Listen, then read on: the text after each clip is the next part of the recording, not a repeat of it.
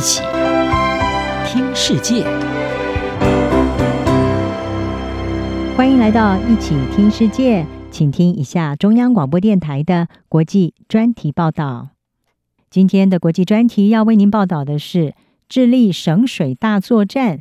耐旱本土植物华丽翻身。欠缺水资源的智利在极端气候下干旱已经进入第13年。根据国家气象局的数据，2021年冬天是本世纪智利最干燥的一个冬天。在这个传统雨季当中，首都圣地亚哥的降雨量比往年锐减了有 71%。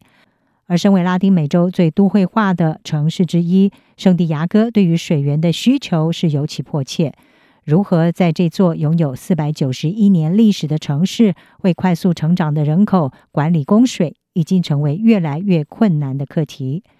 在1980年代，智利中部平均的年雨量将近14英寸，大约是350毫米。到了2018年，雨量只剩下一半。科学家预测，由于全球暖化，雨量还会进一步的减少。根据智利政府的估计，智利过去30年来的水资源可用量已经减少了 10% 到 37%。 在2060年之前，智利北部还有中部可能还会再减少 50%。 而智利正迈入南半球的冬季，专家们对于今年雨季能够带来的进账预测同样是令人悲观。目前供应圣地亚哥大部分饮用水的迈波河和马普丘河分别是只有 61% 和 57% 的容量，至于耶索水库，它的容量也只略为超过2/3。圣地亚哥首都大区的首长奥里戈，他早就已经宣布了一项4级的警戒系统，从最低的绿色到最高的红色。一开始是进行公共服务宣导，再来呢就是限制水压，最后是轮流限水。其中大约170万人的停水时间最长可能会达到24小时。事实上，除了人类要为缺水进行危机处理，树木也得加入这场省水大作战。圣地亚哥大都会公园的水资源主管工程师拉卡勒，他每天都在测量马普丘河的水位，因为和往年相比，公园今年缺水大约 87%。 他们必须了解园方还能够有多少灌溉能力，而眼前的困境很难让人相信，在15年前，公园是拥有充沛的水源来灌溉一切。面对干旱的现实，这座对首都至关重要的公园决定要重新的使用本土植物，推出了一项抗旱的重新种植计划。负责人维拉洛布斯他是说，园方以原生森林来取代异国种的林木，3年来已经在园区种植了10万棵树。而园内昔日绿草如茵的大草原也减少了5万平方公尺，改为种植地方性的耐旱植物。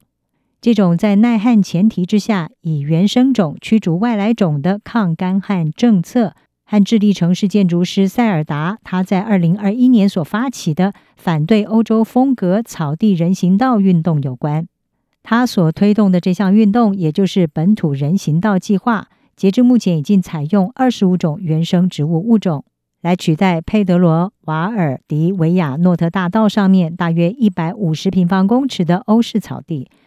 塞尔达他说，这些本土植物更能够适合圣地亚哥的气候，能够在长期干旱和长时间没有水的环境下顽强生存。现在他们灌溉这些草地的用水量还不到从前的1/10，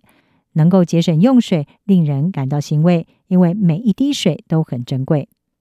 智利人民对于水资源的珍惜是源自于切身之痛。在过去，位于圣地亚哥南部的阿库莱欧湖，它曾经是民众热爱的度假胜地，但是这座智利的休闲名湖却在2019年因为严重干旱而从地图上消失。阿库莱欧湖消失得如此突然而且彻底，就像有人把巨大的塞子拔掉，让整个湖水突然流光一样。在阿库莱欧湖消失之后，现在遗留的只有一片干硬光秃的土地、干枯的草丛，还有人们剩下消暑的记忆。